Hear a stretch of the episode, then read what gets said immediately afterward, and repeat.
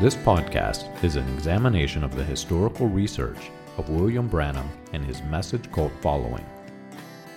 William Branham was a minister in the gambling town of Jeffersonville, Indiana, just across the river from Louisville, Kentucky, as early as nineteen thirty-three.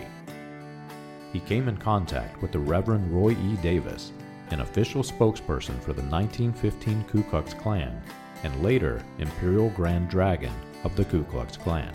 Davis introduced Branham to the Pentecostal faith and the art of faith healing, which would later be introduced into Branham's stage persona as he took his place among the evangelists in the post-World War Two healing revival. Branham is credited by some as being a catalyst for the Latter Rain movement and Jim Jones of People's Temple. This podcast is not sympathetic to the views of the Ku Klux Klan that William Branham held, but it is disturbing and warrants research. This podcast is an examination of that research. You can find more about this research and other topics on the website william dash branham dot org. Join us as we turn back the pages of time and examine the controversial issues of William Branham and his message.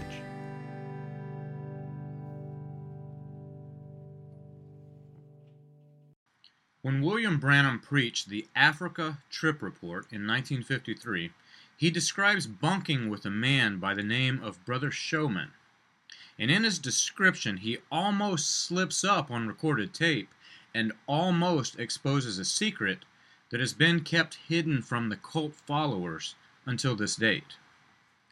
He says this, "And so the next day, Brother Showman going up, which he was, he belonged to the Apostolic Faith Missions of Africa."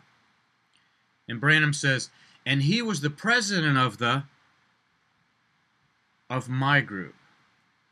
He pauses there. He says, "And he was a national committee." Now notice the slip up. He starts to say, "He was the president of the blank," but then he changed it to "of my group." The Apostolic Faith Missions, or the A F M, was a worldwide mission to spread the teaching that came out of the Azusa Street Revival. By nineteen fifty, the power of this international force had grown so strong in South Africa that they had a political stronghold powerful enough to change society. Before nineteen fifty, the A F M had what it seemed to be simple motives. The A F M started establishing churches and support groups to spread the Pentecostal faith, which included the spiritual gifts that came out of the Azusa Street revivals. But almost immediately after the war, the A F M made several drastic changes. The largest and the most important changes was his attitude towards war and politics. The changes were spearheaded by an unofficial group of young pastors. And though this name was not known in America, and William Branham was careful not to let it slip, the name of this group was commonly known in South Africa as the New Order. The New Order wanted to improve the image of A F M in society. This group was made up of names that the cult of William Branham are very familiar with, like David Duplessis, as well as this Brother Showman that William Branham was referring to. Until the new world, until the new order was established, the A F M were pacifists. They were trying to spread the spiritual gifts without interfering in African, South African culture and society. The early A F M movement was a people's movement, and the early Pentecostals, fresh from the Azusa Street Revival, were spreading ideas that knew no racial barriers. But the New Order had an agenda of power, and to gain that power they must align with the South African government. And that relationship was created between the A F M and the South African government, and it would end the mark the ending of pacifism and would begin spreading racial discrimination.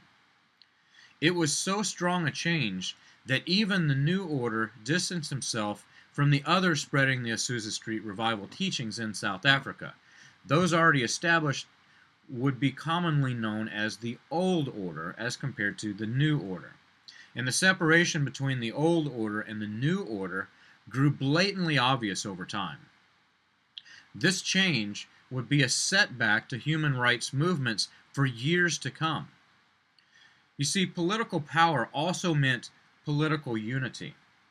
And as the A F M entered the mission of swaying the South African government, they began to align their teachings to match the agendas of the current government. And at that time, and because of the war, South African government was strongly opposed to communism. Not just what we would consider and is commonly known as communism, but this included any political agenda against the changes of society and culture of South Africa. One of these political changes, battled by the South African government and the A F M, was apartheid, which the South Africans called racial segregation. The A F M and the South African government did not want to integrate the blacks and the whites. In a personal letter to a Reformed theologian, theological student, not long before William Branham's South African trip, David's brother, J T Duplessis, condemned the earlier apolitical stance of the A F M. The Azusa Street Revival that spawned the A F M brought some very, very bad fruit. Almost every branch that came from that root resulted in either a religious cult or sec sexual deviance or worse. The Apostolic Faith movement was started by Charles Fox Parham. Parham quickly spread A F M through Missouri and Texas and Kansas, and like his predecessor John Alexander Dowie, Parham promoted himself as Elijah the prophet. During a media frenzy and criminal charges of sodomy, which was a felony, Parham reported back to Zion, Illinois. After his meeting in Zion, Parham resigned from the A F M and passed the torch to William Seymour. But even under Seymour, men and women involved in the Azusa Street Revival were divided. In fact, four separate Pentecostal organizations were formed over these divisions: the Church of God, the Church of Christ, the Assemblies of God, and the United Pentecostal Church. Unscriptural movements, such as the Holy Laughter and the Slain in the Spirit, all came from Azusa. There are many heresies churned up by this movement, and many were swayed from their Christian faith into something else by the signs and wonders that came from the root of their branches. When those involved in the Azusa Street started speaking in tongues, others started claiming that the evidence of the Holy Spirit in the life of a Christian was speaking in tongues. And even Seymour himself was questioned until he had the gift. But Christians back then were more thrilled with the evidence than of the scriptures describing the gift. Many were speaking in unknown languages with no interpreter, which is against the teachings of Paul. Out of this root produced many branches of cults that came with many doctrinal beliefs that the cult followers of William Branham will quickly recognize. Many of these heretical beliefs from the Azusa Street Revival are falsely taught as divine inspiration in the cult leaders that came from the branches of this root. In fact, if you ask any cult member in the Message of the Hour, which is the cult of William Marion Branham, they will tell you that Branham himself brought these teachings to restore the hearts of the children to the fathers. They do not realize that these are heretical beliefs, and they're based on twisted scriptures and deny Christ, which they claim to worship. Each false doctrine is a distractor, either denying the supreme deity of Christ or turning the, Christ of, the focus of Christ to the cult leader. Listen to these heresies that came out of the Azusa Street Revival and see if you recognize any of them when you were in the cult of William Marion Branham. And count the number of those that you were told that came directly from the angel that William Branham claimed to serve. Here are some examples. The doctrine of the Trinity is demonic. Christ did not exist before Mary, therefore there is no eternal sonship. Jesus Christ himself was the Father, which kind of contradicts with the first one I made. Jesus Christ is the only person of the Trinity, but ap- appears in three modes at three different times. Baptism must be in the name, in Jesus' name. Faith healing is a part for God's plan, for redemption. Faith healing. Another one, pre-tribulation rapture, which stems from roots even far earlier than Azusa Street. The Bible tells us not to be held captive by sensations, or what these cults call signs and wonders. Instead, the Bible tells us to test the spirits and see if they are from God. One tool given to us to test the spirits is to examine the branches and see if the root is from God. The cult following of William Branham is just one of many branches that has produced bitter-tasting fruit and is not of God. And oddly, the core of the root is woven in a trail through history that does not stop with the Azusa Street Revival. Before Azusa, there was Dowie and the Zionist movement. Before Dowie was John Nelson Darby and the Brethren cult. The list goes on and on throughout time, all the way back to the Garden of Eden and the serpent. The problem with these cult movements is that the leaders themselves are enticed with other spirits, and after seeing the signs and the wonders in their lives, they start claiming to be teachers. And William Branham was no different. In the beginning, he did not claim to be a teacher or a prophet. He was just praying for the sick. But later in life, he started reteaching the doctrines of Dowie. James chapter three puts this into very good perspective. James writes, "My brethren, let not many of you become teachers, knowing that we shall receive a stricter judgment. For we stumble in many things. If anyone does not stumble in any word, then he is a perfect man, also able to bridle the whole body. Indeed, we put bits into horses' mouths, that they might obey us, and we turn their whole body." Now think of that.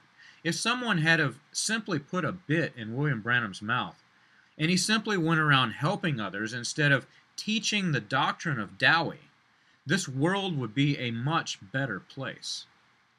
James continues. He says, "Look also at ships. All they are, although they are so large and are driven by fierce winds, they are turned by a very small rudder wherever the pilot desires. Even so, the tongue is a little member and boasts great things. Look how great a forest a little fire kindles. And the tongue is a fire, a world of iniquity.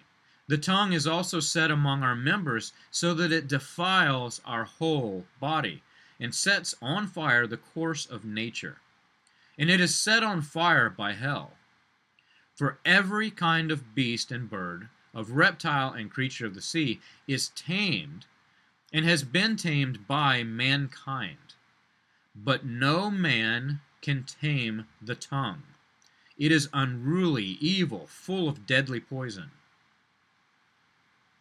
Now those that came from the Azusa Street Revival were tossed about by every wind. Once the gifts started disappearing, they went seeking after more gifts. That search brought them into new false doctrines. The same has happened within each cult church. The followers of William Branham do not see massive campaigns with the faith healing any longer, so they turn over to other false teaching. And the doctrines spread about the cult churches of today are not even close to the doctrines in nineteen sixty-five when William Branham died. James continued, t- talking about our speech. He says, "With it we bless God," listen to this, "we bless our God and the Father, and with it we curse men, who have been made in the similitude of God. Out of the mouth proceed blessing and cursing. My brethren, these things ought not to be so." He says, "Does a spring send forth fresh water and bitter from the same opening?" He says, asks, Can a fig tree, my brethren, bear olives, or grapevine bear figs? He says, thus no spring yields both salt water and fresh. Now these are words of wisdom, and words that every cult follower should pay very close attention to. No spring yields both salt water and fresh water. When you see the bitter fruits that came out of the, the roots of the Azusa Street Revival, and you think that your particular branch is sweet, you must ask yourselves, is it really sweet to God? How can a branch produce both sweet fruit when it stems from the likes of a false prophet, John Alexander Dowie, and sweet fruit? While cult pastors will tell you that searching out the false teachings and the failed prophecies of William Branham, they'll call this worldly wisdom. And they'll tell you that you must accept his failures by faith alone. We find that James gives a very different instruction. James asked them, "Who is wise and understanding among you? Let him show by good conduct that his works are done in the meekness of what? Of wisdom." He says, "But if you have bitter envy and self-seeking in your hearts, do not boast and lie against the truth." He says, this wisdom does not descend from above, but that wisdom is earthly and sensual and demonic. And James has just openly condemned William Branham. Cult pastors cannot barricade the massive force of evidence that is surrounding William Branham's many lies about his past, his boasting of non-existent supernatural events, and the complete fabrication of stories to gain sympathy.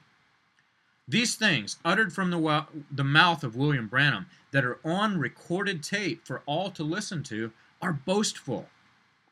They are lies which is against the truth. And James has just stated that these words that came from William Branham's mouth was demonic and worldly. So you may ask yourself, why would William Branham do this? Let's let James answer this question himself. The last part of the chapter he writes, "Where envy and self-seeking exists, confusion and every evil thing are there." He says, "But wisdom from above is first pure, then peaceable, gentle, willing to yield, full of mercy and good fruits, without partiality and without hypocrisy." I'm going to read that sentence again because I want you to examine what you're being taught right now. He says, "But the wisdom that is from above is first pure, then peaceable, gentle, willing to yield, full of mercy and good fruits, without partiality and without hypocrisy. Now the fruit of righteousness is sown in peace by those who make peace."